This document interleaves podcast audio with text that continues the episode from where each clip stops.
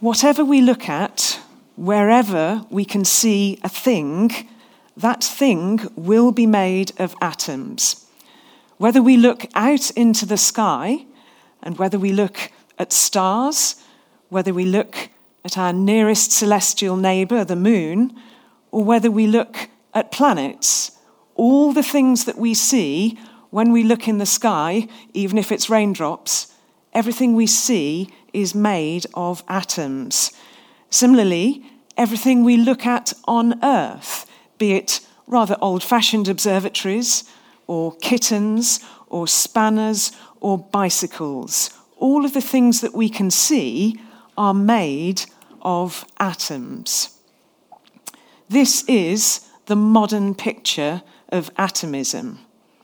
What we see out there is made up of different types of atoms in all sorts of different configurations. But I want to pose the question, how do we know that atoms exist? Because we can't actually see atoms with our eyes, so why should we believe in something we can't actually see? Even if we look with a magnifying glass, we do not see a world that is bitty. So why should we believe that the world is made up of atoms? Couldn't it be one of those conspiracy theories that overturns modern thinking? Well, I want to begin by just establishing what exactly is the modern picture of atoms. So what we have here, and forgive the cartoon, is a caricature of that modern picture of what an atom is, what a single atom is.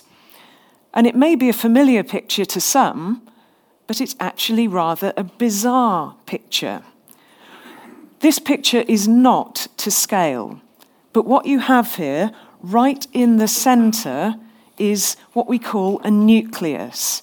It's the very central entity of an atom. It's composed of positively charged entities that we call protons.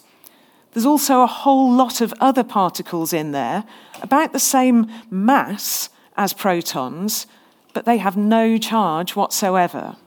So right in the centre, you've got this stable nucleus.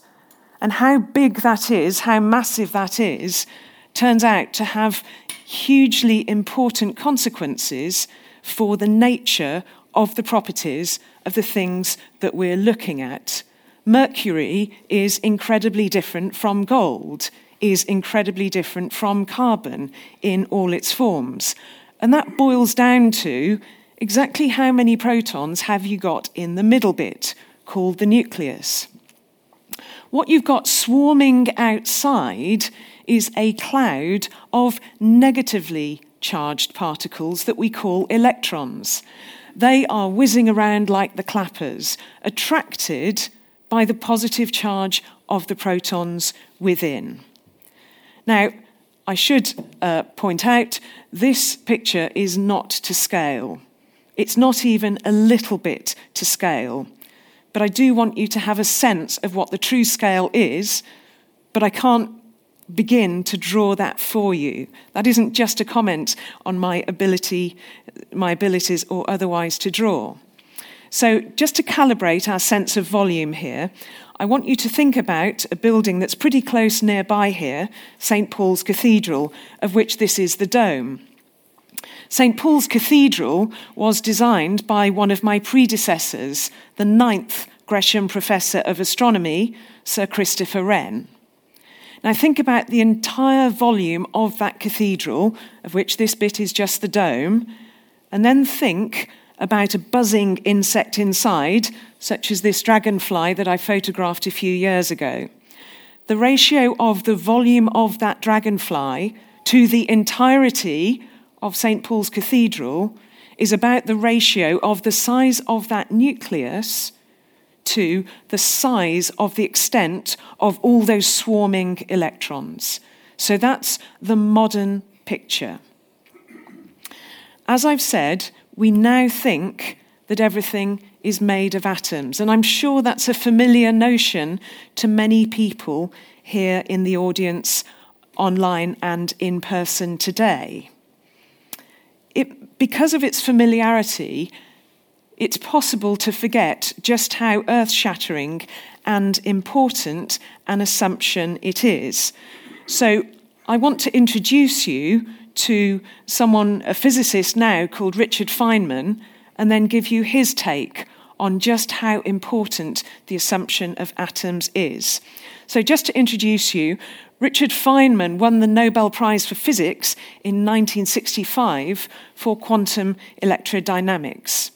Brilliant physicist, inspirational physicist, super lecturer, very good at playing the bongo drums and at dancing, and very cheerful, as you can probably glean from this photograph here. What did he have to say about the modern assumption of the existence of atoms? He said this: "If we were to name the most powerful assumption of all of physics, which leads one on and on in an attempt to understand life, it is the assumption that all things are made of atoms, and that everything that living things can do can be understood in terms of the jiggling and the wiggling of the atoms." That's how foundational it is to modern physics. But how did we get to this point, and how can we know that it's true? People have been debating the nature of matter for thousands of years, and a lot of the early thinking began with this cheery guy called Democritus. Democritus was born around half a millennium before Christ, so we're going back a long time. Another very cheery chappy. Um, he was often known as the laughing philosopher. He had an immense thirst for knowledge, and he was free to think. And Democritus was probably the first person to really latch onto the idea that the matter that we can see and hit and measure is comprised of tiny bits that are indivisible. And the word atom comes from the Greek meaning you can't cut it up. What he reckoned was that atoms, while they cannot individually be perceived with our senses, when they come up, when they come collectively to make up things, those things we absolutely can perceive with our senses. Somewhat later, the rather stony-faced Aristotle was much less keen on the whole idea of atomism. He was not keen on the idea of what was between atoms. This was completely before we had a secure understanding of electric force fields, fields and magnetic force fields and all that kind of stuff. His point was that if you have gaps separating one atom from the next atom, how can that even make any logical sense? If it's a gap, then surely it doesn't exist, and if it doesn't exist, it's not there, so how can you have gaps? You can tell it was a fairly tortured argument. He felt very strongly that you couldn't have these bitty, discrete entities called atoms, but rather you had to have a continuum. That was his argument. And his hesitancy about the notion of atomism transmitted through to the Middle Ages. Lucretius, somewhat later, we're now only around a century before Christ, was another guy who was free to think. And he wrote a long and rather splendid poem called De Rerum Natura, meaning on the nature of stuff, on the nature of things. And this presented the principles of atomism as we um, recognise them today. The, this poem, include, which is a long and very interesting poem, and I commend you to reading it, it included a description of what we now know as something called Brownian motion. This is a very or relatively simple experiment to do. It's an illustration of how if you get small but visible particles like dust particles or pollen particles, and they're suspended in a fluid, which could be air or some light oil, if you look through a microscope, you'll be able to observe those particles or that pollen as something that twitches around and moves a little bit randomly. It jiggles slightly. And that's all to do with the fact that the molecules which make up air, nitrogen, oxygen, that kind of stuff, will be, um, on average, or at, at an instant, not impacting and hitting and banging on the pollen particles all at the same time. So you'll observe them twitching and jiggling and moving around. And that is circumstantial evidence in favour of the atomic theory of matter figured out by this guy a century before Christ. Somewhat later on, Pierre Gassendi, a Frenchman, was, who was born very shortly after Gresham itself was founded, so we're now only a little over four centuries ago. Around that time, in, in normal everyday life, the authority of the church was very important, but ideas of authority were a little bit confused, if we're being honest, both in terms of trying to mesh together biblical principles of theology with philosophical principles from the approved classical writers, including Aristotle, the atom hesitant, but not including Democritus, who was the person who figured out that there were lots of good reasons to believe in matter being atomic in its fundamental nature. So because Democritus wasn't one of the approved classical thinkers, but Aristotle was, it was a bit of an issue for the church. How can we accept atomism when Aristotle is suffering from angst about gaps? It was problematic. But Pierre Gassendi pointed out what is probably obvious to modern minds, which is that atomism is perfectly consistent with Christian teaching. And in Britain, Robert Boyle, of Boyle's law fame, to do with pressures and temperatures and volumes of gases, went along the same lines. Boyle connected his theory of gases with a model which precisely assumes that gases are made up of atoms and molecules. I don't, I'm afraid, have a picture of Pierre Gassendi, but there is a crater on the moon named after him. It's in the lower left quadrant here, and I'll just do a zoom in that um, I hope shows you just there. It's the you can see two prominent craters inside the black ring, and it's the larger of the two that is known as the Gassendi crater, after Pierre uh, Gassendi, who sought to reconcile the church's view on atomism, despite, as I say, its respect for Aristotle's logic. Well, with those kind of issues cleared out of the way, it was then time for more recent thinkers to bring in some fairly serious, hard-hitting empirical evidence about the existence of elements in atomic form. John Dalton, the chemist, said, "Atoms surely exist in different forms as different elements according to how big they are and how massive they are." Remember that picture of the nucleus. How many protons you've got in the middle there will determine the chemical properties, amongst others, of what's going on. John Dalton described various experiments that he had made which involved measuring the masses of various constituent elements, like hydrogen, like oxygen, like nitrogen, like carbon, and then heating them up or compressing them or whatever it might be in various ways, and then noting that they combined in various ways in fixed ratios with respect to one another. And he developed, Dalton, who was born in Cumbria, he developed this thing called the law of multiple proportions. This is the idea that the masses of one element combine with the fi- a fixed mass of another element, always in such a way that they are in a fixed ratio to one another, and that ratio is of small whole numbers. So some well-known examples are H two O. In water, for every oxygen nucleus that you've got, you have two hydrogen nuclei. Or for carbon dioxide, C O two, for every two oxygen nuclei, just the one carbon. This business of what ratio of one type of an element will combine stably with another type of element is something that we call stoichiometry. And the Swedish chemist Berz- Berzelius said of this stoichiometry, the law of multiple proportions is a complete mystery without the atomic theory.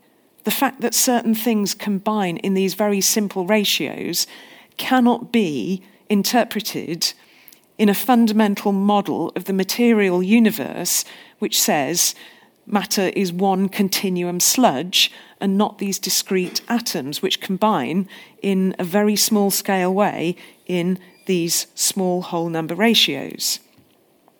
There is an extremely simple experiment you can do to measure the size of atoms. If you take a little dish and you put some fluid or other, um, say water, and then you scatter on some powder that won't dissolve in it, or at least not straight away, doesn't matter what it is, um, talc, nutmeg, whatever, and then on the edge of a needle you put the tiniest drop of light oil, and let's just say for the sake of argument you know the volume of that tiny drop of oil, and then you let it spread out on the surface of your dust-coated fluid so it expands into a circle, you can easily work out the area of that circle and then divide by the volume of your drop on the end of your needle that you started with, and then say, aha, the height of that volume can be trivially derived. And therefore, that's the height, that's the diameter of the, the molecules that make up your light oil, and a molecule being an assembly of atoms is, you know, that gives us a ballpark for the size. And we come to the conclusion, you can make obviously vastly more sophisticated experiments than this, but the principle still holds. The size of an atom, order of magnitude across the whole periodic table of uh, the elements, is about ten to the power of minus ten of one metre. So if a metre is this big, then the size of an atom is one-tenth of one billionth of that size. That's how tiny an atom is. No wonder we can't see them with magnifying glasses. But we can hope to visualise atoms. Even if we have no hope of seeing them with our eyes, we can visualise atoms. We can use modern devices, for example, a piece of apparatus known as a scanning tunnelling microscope or scanning tunnelling electron microscope. I'm showing here an image of some data by my colleague in Oxford, Seamus Davis, who used such a scanning tunnelling microscope, which has another little needle, not now with a drop of oil on the end of it, but which is charged, electrically charged. And it scans across the whole um, of a piece of a sample of whatever crystal one is looking at. In this case, it's selenium. And it, it moves up and down in such a way as to preserve the current going through that needle in response to the voltage difference that it experiences between the crystal of selenium and the microscope connected to that needle. And as it goes up and down in such a way to give a constant current, those up and down motions trace out the size and the shape of the crystal. And there you go, an entire lattice of crystals. So again, this finds that the size of atoms are ten to the power of um, minus ten metres, and the positions are known to an accuracy of ten to the minus twelve metres. That's how precisely these kind of microscopes can visualise and image atoms in a crystal. So no hope of seeing them directly with eyes, no matter how good the optical magnification is that we would wish to arrange, but we can visualise atoms now with modern technology. So before we dive back into astrophysics, there's just a little bit more that I want to say about chemistry with atoms. Chemistry experiments are things that you can do in a lab or on your kitchen table at room temperature and pressure a lot of the time. Hydrogen has one proton in its nucleus.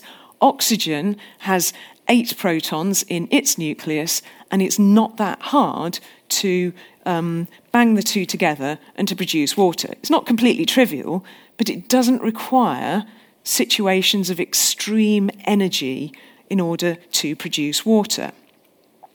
All that's happening in this kind of situation is that the chemical bonds rearrange to go from um, atoms, constituent atoms, into an assembly of atoms called a molecule. It's literally just rearranging those swarms of electrons. We're not doing anything to the nuclei. A water molecule still identifiably contains an oxygen nucleus and two hydrogen nuclei. That's chemistry. The identity of the constituent atoms remain unchanged. You can go from hydrogen, hydrogen and, and oxygen into water, and you can reverse the reaction as well by changing the physical conditions. What you can't do is to turn metals that aren't gold into gold. That would be alchemy, not chemistry. So can you do alchemy with atoms? Of course, people tried this in the Middle Ages. They tried turning so-called base metals, such as iron, such as tin, into valuable, expensive metals like gold. Not chemistry at all, because it doesn't involve just rearranging those outer swarms of electrons. It involves transmutation of the constituent nuclei. So there was no way in the Middle Ages that the alchemists could possibly have succeeded in turning base metals into gold, into these so-called noble mes- metals. Of course they tried earnestly and in all, all sorts of creative ways, because success would have meant big money. But the reason why it didn't work, and it could never have worked then, is because for alchemy to succeed, you would need to fuse the nuclei together and overcome the highly repellent electrostatic uh, forces that would tend to keep away this positively charged nucleus from this positively charged nucleus. Now, you can do that.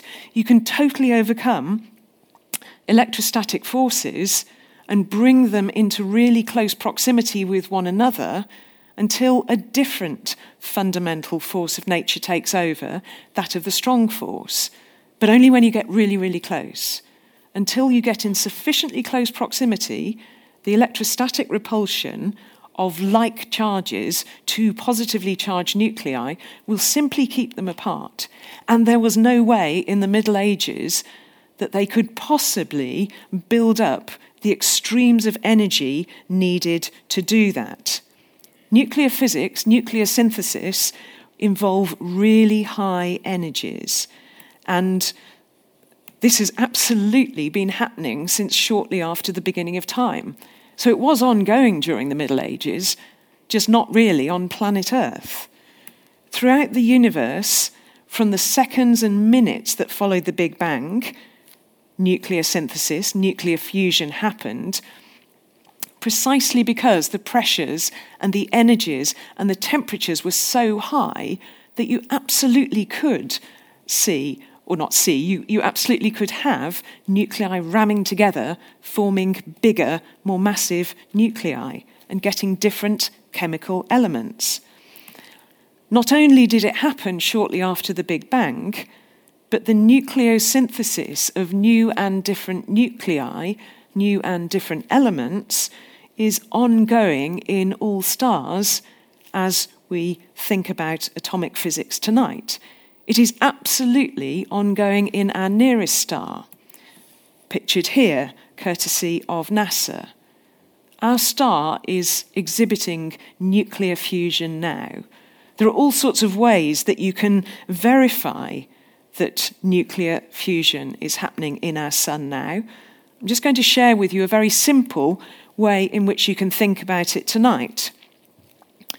If you didn't know about nuclear physics, and decades back people did not, or a century or so back people did not, and you thought about, goodness, isn't the sun bright and powerful, and isn't it important for sustaining life on Earth? I wonder how long the sun will last for. You might want to do a very simple calculation which takes into account the fact that um, given the temperature and the, the power at which the sun is radiating energy, how long do you expect it to last for? Very simple but perfectly robust calculation would lead you to think that the sun would last for a million years, only a million years. Now, given that we know from various different types of fossil evidence that life on Earth, at least in creepy-crawly forms, not in, in terms of um, humans, existed some five hundred million years ago, a sun that would radiate away all its energy in a mere one million years would be distinctly problematic. And so if you just say the sun is a ball of hot gas and it's just going to take ages to cool, I'll agree with you. But if you want to suggest that the sun would be able to carry on radiating for much longer, significantly longer than a million years, I would disagree with you until you took into account the fact that the sun isn't just a ball of hot gas. It is a nuclear fusion operation. Energy is liberated from the interactions of the nuclei that comprise the sun. Hydrogen nuclei, also known as protons, are combining with neutrons, are combining with helium nuclei, that's got a couple of protons in it, to form heavier elements. And when two nuclei combine, a lot of energy is liberated. And that energy is what will continue to power the sun for, we think, probably several billion years. So a consistent picture emerges for how long the sun will last for, how long it could have lasted for, if and only if you think nuclear physics is true, which I do. So just a few numbers. Um, it's not a good thing to be too parochial, of course, but we do need to reflect on the planet that we call home. The luminosity, that is the power our sun radiates, is something like two times uh, ten to the power of thirty watts. Now, fortunately, planet Earth is sufficiently close to the sun that we receive, on average, one thousand watts per square metre of radiation from it. And that's quite significant, a kilowatt per square metre on average. This is actually enough if we can capture the ener- the radiated energy intelligently, if we can store that captured energy intelligently, that's absolutely enough to sustain life on the planet, allowing plants to grow, be eaten by animals who get eaten by other animals. The sun is the engine that can absolutely sustain that, and it has done for millennia. But of course, a lot of what the sun put energy into, trees and all that kind of stuff, after they lived and, and died and became fossils, that metamorphoses the radiative energy from the sun into chemical energy of uh, in, in fossil form, which ultimately become things like um, coal and oil and, and gas and that sort of thing. And of course, we burn those in a flash in our internal combustion engines. And you only have to work out, goodness, how long since the Industrial Revolution, a couple of centuries, how long did it take to build up the supply of all that fossil fuel, hmm, several uh, million times longer, to know that, to be able to say that to order of magnitude, in this century, this planet is going to use up that supply. But of course, as we're hearing from COP twenty-six, there are many bigger problems that abound on planet Earth than just the fact we're going to run out of fossil fuel. We've got bigger problems. The C O two molecule that gets liberated by combustion is starting to increasingly fill this planet's atmosphere. So too is the C H four molecule methane. What's the problem with these things, as long as we've got a certain amount of oxygen, because we want that for breathing? The problem is those molecules change the thermodynamic properties of Earth's atmosphere. They make it like a warm winter coat, and they trap in heat. And so the heat on the planet rises, and climate change, climate catastrophe will ensue, unless with our perspective of extreme energies from the universe, we do tackle this. I'm sure it won't be news to people here to, to know that you don't need to break the laws of physics in order to solve the problems of climate change here on Earth. There are no laws of physics that need to be broken to solve this problem. Solar energy is one important source of energy for the future. The school observatory that I established in rural southern India is entirely powered by our nearest star. This photograph shows you pho- photovoltaic panels and schoolgirls at that school in India. The students at this school are drawn from three hundred villages across Karnataka, and they know all about Albert Einstein's photovoltaic effect. They know that once you've set up your collecting panels and your batteries, thereafter, forever, you get energy for free out of the sky, absolutely enduringly. And of course, they then go on to observe interesting stars in the night sky, using the energy collected during the day. Solar energy is an important tool in the toolkit as we face the challenges of the coming years. But so too is nuclear fusion and fission. They have an important role to play here on Earth. Again, let me emphasise, we don't need to break any laws of physics in order to solve the climate problem.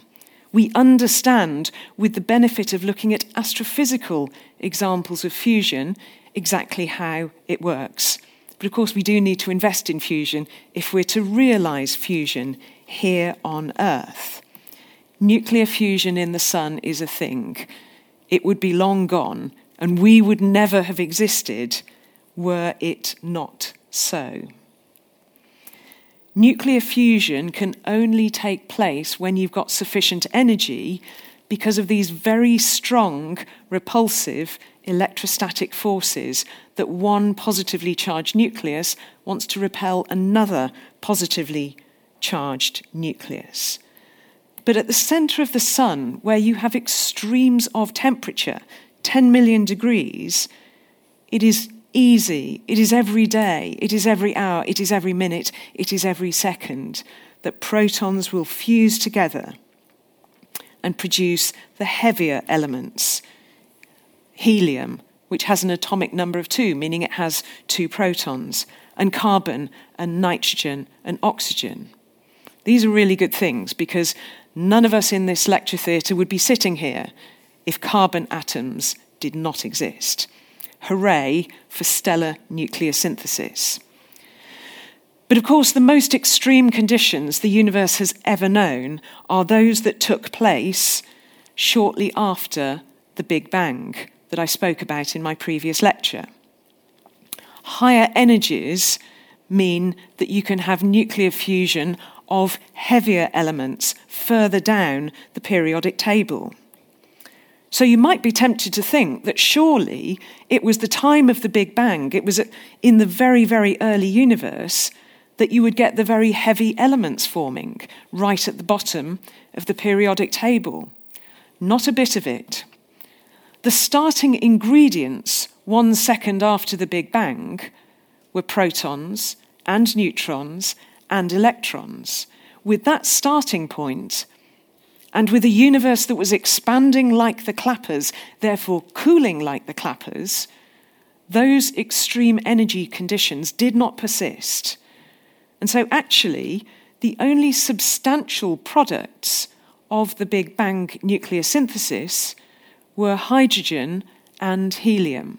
Something like eighty percent um, hydrogen, twenty percent helium, and small amounts of lithium, which is really important for life in the sense that it's important for laptop batteries, and trace elements of beryllium and boron and a few other things. That's actually all the nuclear synthesis we got from the Big Bang, um, which I, I discussed a little bit in my previous lecture.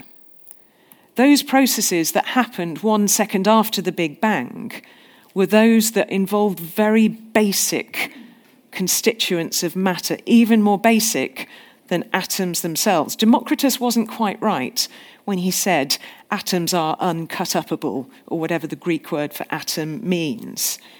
They are cut-upable if you have sufficient energy, if conditions are so hot that the swarm of electrons around an atom do not remain orbiting around the uh, positively charged nucleus, because the temperatures are too high, they fly off, and you have a plasma soup. That was certainly the case shortly after the hot Big Bang. But it was expanding, therefore it was cooling. Therefore, what was predominantly formed with hydrogen, which is problematic because there's a lot more to life than hydrogen, a point I will return to later.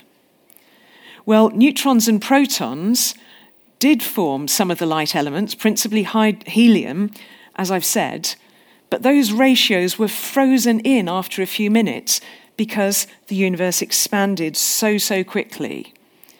But the elements that we observe in primordial gas are in exquisitely good agreement with models of the conditions in the expanding early universe. So we think our understanding of nuclear synthesis at the earliest times, at primordial times, is about right. We think that this happened a few minutes after the Big Bang, and the temperatures, we think, were ten to the power of ten Kelvin. Don't worry if you don't know what the temperature scale of Kelvin means. For these purposes, it's irrelevant whether you think in Kelvin or Celsius if temperatures are so high, seriously. The energies that we're talking about are MeV. Again, if you don't really know what this unit means, it's about a million times more than everyday um, energy Uh, experiences. In these times, at these energies, protons and neutrons formed nuclei of light elements, helium and uh, uh, helium, uh, lithium and beryllium, bit of deuteron, uh, heavy hydrogen, and things like that. Radiation at this time was energizing all the matter that existed and re-equilibrating those high temperatures to an extent that I described in my previous lecture. But there was another process going on, somewhat later than the Big Bang, equally important for the form in which we observe the universe today. This was a process known as decoupling, when matter decoupled from radiation. This happened about three hundred thousand years after the Big Bang, as I mentioned in my previous lecture. Temperatures, while not exactly low, are a mere three thousand Kelvin. Energies are much more everyday. E V temperatures, electron energies, electron volt energies. So a million times smaller than those needed for nucleosynthesis. The physical process taking place at this point, when the universe was a whole lot co- cooler, is when electrons got together with those positively charged nuclei and formed atoms. Positively charged nucleus, swarm of negatively charged electrons around that. And radiation at this point ceased interacting with the material world. The material world became transparent to um, the ambient radiation at the time, and that formed the cosmic microwave background radiation that I described in my previous lecture.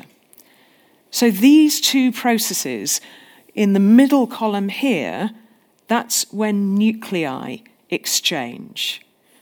The column on the right, that's when electrons get together. And while you wouldn't call it chemistry, it is the process where atoms form. The atoms that are crucial to um, chemistry experiments today, and indeed um, uh, other related processes today. So I described the C M B, the cosmic microwave background, in my previous lecture, but I now want to divert to another lecture that I gave a year ago entitled Unravelling Rainbows. This was the lecture in which I described the technique for looking at outer space and analysing the chemical composition of things in outer space and also the dynamical interactions of things whizzing around or exploding in outer space, a technique called spectros- spectroscopy.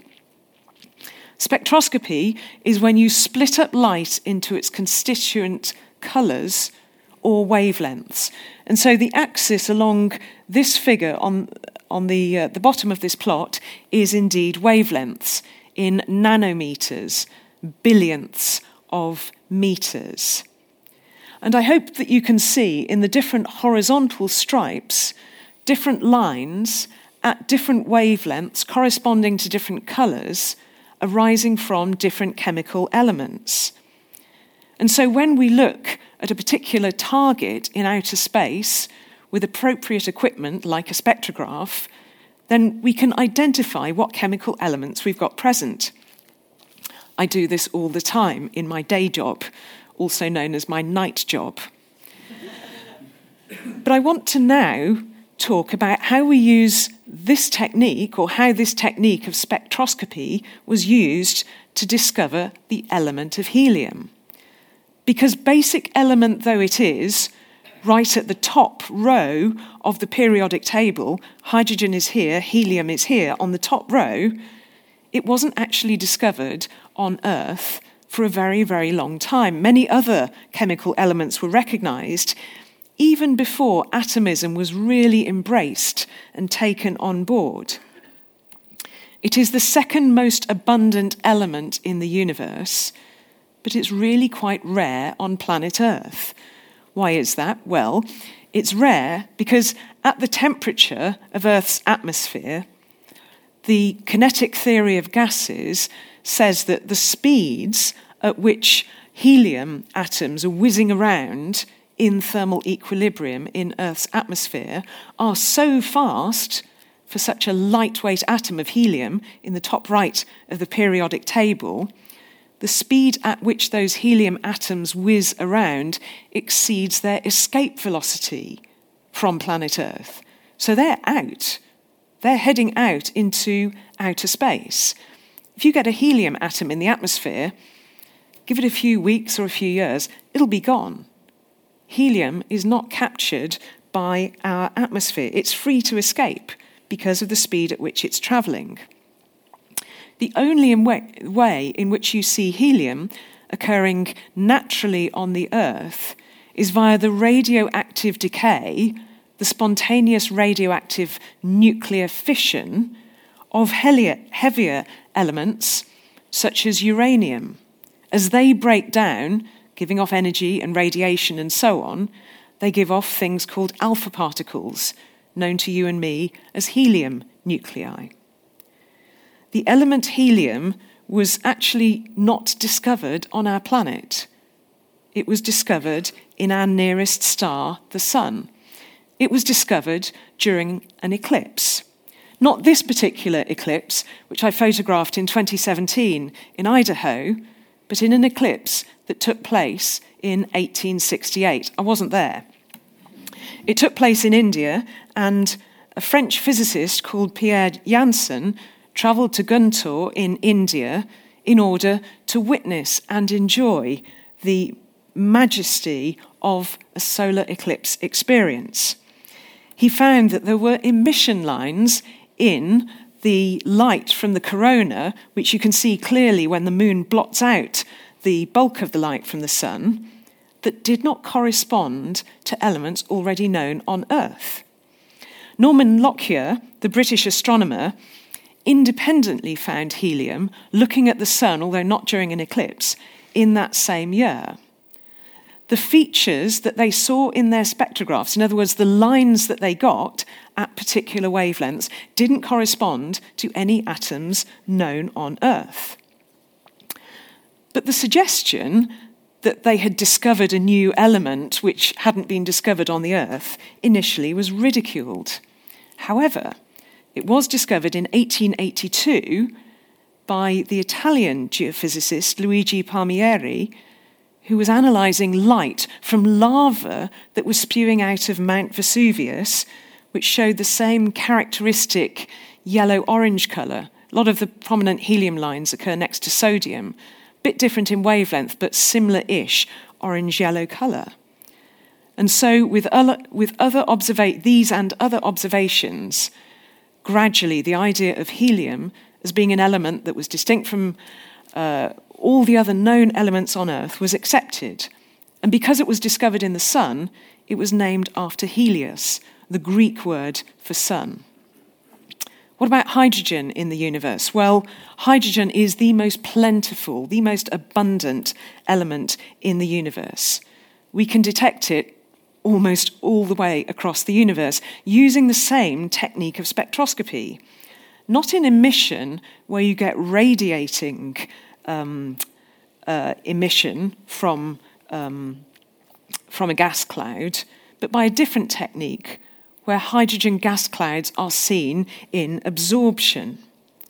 The way that you can do this is if you shine a background light through gaseous helium, uh, sorry, through gaseous hydrogen, which is a bit cold, then the hydrogen gas will absorb energy at the wavelength corresponding to whatever the normal transitions are in emission line spectroscopy of the same element.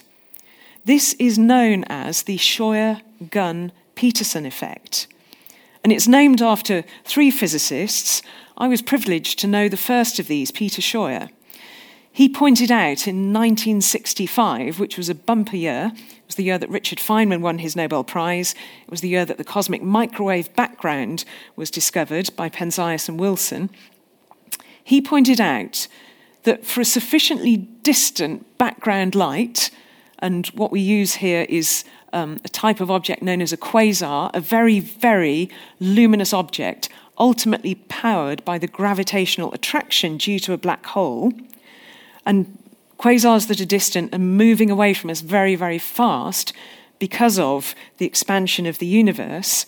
Their spectra are sufficiently shifted by the motion with respect to Earth, that the spectra we receive on Earth show a rather clear part of the spectrum of the quasar, and against that background beacon you can see little lines in absorption of hydrogen gas at all intervening distances along our line of sight to the background quasar.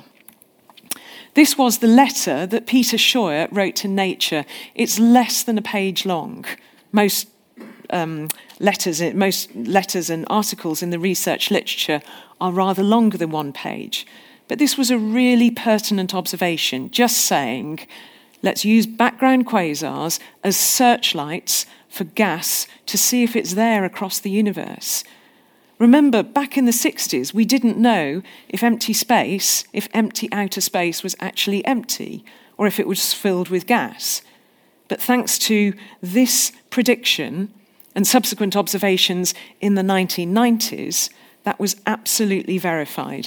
Title of this paper, A Sensitive Test for the Presence of Atomic Hydrogen in Intergalactic Space. This is Peter Scheuer, uh, pictured in his late sixties. Um, I was privileged, as I say, to receive lectures from him. This is him pictured at the age of three, playing marbles with his father, who was a distinguished metallurgist. After this photograph was taken, his father was incarcerated in the Buchenwald concentration camp. Ultimately, his father was released, and together with, with his wife and young son Peter, then aged eight, in nineteen thirty-nine, with all their worldly goods, they fled Nazi Germany. Their worldly goods never arrived, but they made it safely the three of them, to England. Peter Scheuer, like many refugees, gave far more than he took. This country and the astrophysics community is greatly in his debt, not just for this effect, which tells us about the distribution of gas across the universe, but for many other key results and predictions and principles in modern astrophysics. So what else is out there in outer space apart from hydrogen and helium? Well, as long as we eat a healthy diet, a seventy kilogram human should contain at least all these elements, and indeed a number of others in trace form. We are not just made of hydrogen and helium. On the contrary, most organic molecules have carbon nuclei in them, as well as all these other uh, kind of um, elements that are so important for cell growth, for signalling, all that kind of stuff. How then could life come about if the Big Bang nucleosynthesis only gave us hydrogen and helium, and stars of the mass of our sun would only be giving us carbon and nitrogen and oxygen? What about the other elements lower down in this list? Indeed, where does the rest of the periodic table come from? Well, it turns out that nucleosynthesis of much of the lower part of the periodic table, this arrangement of the elements according to mass and uh, certain arrangements to do with their um, uh, charge properties, arranged by Mendeleev um, over a century ago, those elements come from different sites of nucleosynthesis across the universe. One of those is the explosion of objects we call novae. A nova star is a new star that suddenly appears out of nowhere, and its magnitude increases hugely, going from something we didn't even know was there to something that you can actually observe with the naked eye. These are absolutely stochastic or random, but there are about fifty of them per year in the Milky Way. Bigger than a nova explosion is, as the name would suggest, a supernova explosion. Much more rare than a nova, we think there's only about one per century, and I personally can't wait for the next one. Nova explosions happen when you build up very high temperatures, very high pressures, very high energies on the hard surface of a very compact kind of star known as a white dwarf. You get hotter and hotter temperatures as matter lands on that hard surface at the centre of the white region here, as it attracts material away via a gravitational pull from a normal star. The increasing temperatures give rise to a thermonuclear runaway, and according to whichever nuclear chain reactions are taking place, all sorts of different elements are formed. And so we can see all across space all kinds of different elements. We can use the technique of spectroscopy to study the, the sites of a nova explosion or of historical supernovae. But there's something else we can do to verify this idea that matter in its fundamental atomic form exists in these distinct elements that we know and love here on Earth. And that technique is different from spectroscopy. It's the technique of imaging through particular filters that only allow a very narrow range in wavelength or colour through. So if you imagine on this top bar here, which represents the spectrum of hydrogen, this red line on the left is at about um, six five six three angstroms, six hundred fifty-six nanometres. If you have a filter which only permits light through in that filter, then you can see a distribution of hydrogen gas in whichever direction you've pointed your camera or your telescope. stars will look like stars because they emit across broad bands, and if you're just looking at a narrow region, you'll still, still see those stars fainter than normal. But if you look in the direction of a hydrogen nebulae, you will see absolutely beautiful sights and beautiful distributions of relatively cold, only a few ten thousand degrees, that's my idea of cold, that is a context-dependent statement, but you will see absolutely beautiful nebulae in space. Anyone who's got a camera, I really encourage you to get hold of a filter that transmits only the hydrogen alpha line, and you will see beautiful things in the night sky, even if you live in a very light-contaminated place, such as London. This particular image, taken at my Chile School Observatory that's part of the Global Jet Watch, is showing um, a nebula known as Messier eight. It's a giant interstellar cloud in the constellation of Sagittarius, some four thousand light-years away from Earth. It is a star-forming nebula. Star formation is ongoing as we gather together tonight. Here is a very similar sort of nebula, this one in the Centaurus constellation, this one observed in one of my Australia observatories. Well, there are all sorts of nebulae, not just star-forming nebulae, but also nebulae known as planetary nebulae.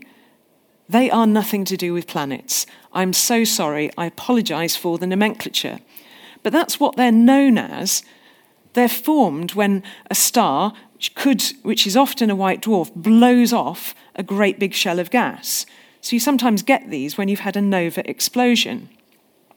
The reason why they're called planetary is because they're spatially extended. They're not just point-like as stars are. And so because they were a bit bigger than stars, people initially thought, ooh, planets. Not a bit of it. They are shells of gas ejected by a stellar explosion, which can often, as I say, be a nova explosion. This particular um, planetary nebula in the very centre, N G C six three three seven, shows in blue the distribution of hydrogen gas and in red the distribution of nitrogen gas. They're really quite differently distributed, which tells us about the nature of the explosions, plural, from this particular star. With the same colour scheme, um, this is a different planetary nebula, where we think a lot of the material that has ejected has wiggled around. And here is a real beauty. This nebula is known as the Helix Nebula, N G C seven two nine three. It's six hundred fifty-five light-years away from Earth, according to the Gaia satellite, which is giving us wonderfully precise measurements of the distances that different objects in the night sky are away from us. It's probably the closest planetary nebula to Earth, so we get a really good view. This multicolour image here is made up by observations through different filters, and I'm going to show them to you individually. First of all, we're going to look at the distribution of oxygen. So try and fix the uh, distribution of light in the centre in your mind. So it's it's there's there's a bit of a pronounced ring, but it's quite filled in in the centre. I'm now going to flip to hydrogen, and bigger hydrogen's penetrated a bit further, and uh, it's a different picture. And now nitrogen. So more similar to nitrogen, but different again to oxygen. If you assign the different colours to those three elements, then you can see the multicolour image. And if I, uh, what we've got here is the hydrogen gas that was in the original hydrogen-only image is shown in green. And I'm now going to zoom in on the left-hand side, and I hope that you can just about make out various different shock fronts which are telling us about explosions of mass repelled at great velocities away from the stellar explosion. Being able to trace the presence and the detailed shapes of gas distributions according to their elemental types enables us to study dynamic processes like explosions in our amazing atomic universe. Thank you very much. So the first question is, if protons have a positive charge and electrons negative, what stops atoms collapsing due to electrostatic attraction? Thank you very much for that question. Um, the short but highly incomplete answer to that question is quantum mechanics. When I referred to the electrostatic attraction of a positively charged proton and a negatively charged uh, electron, that is not all the physics that is at play. For starters, the electron is moving around like the clappers, so there's no chance in quantum physics of the two moving in. In classical physics, that would happen. However, we observe that that does not happen, and that tells us that classical physics does not give a complete picture of the physical universe. So the answer is quantum physics keeps them apart, but I can't tell you all about quantum physics in the limited time yes. available. Sorry for that. That's okay, thank you. Um, we have another person who said, I like the idea of attaching a hydrogen spectral line filter to my camera. Would it work on an average camera pointed to the night sky, or does it require a telescope? Um, no, it doesn't require a telescope um, at all. It just requires um, a, a robust way of fixing one to the other. Don't use tape anywhere near lenses, but, but you can buy specially adapted hydrogen alpha filters that will attach most cameras. It's worth Googling to get to know this, but it's totally possible, and you will see a different picture. Highly recommended. As Lucretius did not have a microscope, how is he able to get an idea of Brownian motion, or something to like it? That's a very good question. Um, although he didn't have a microscope, lenses were a bit of a thing. So I imagine, in a very rough and ready way that we would probably scoff at today, he would be capable of looking through a bit of glass and saying to himself, I feel sure those things aren't very still. So probably very crude compared by modern standards.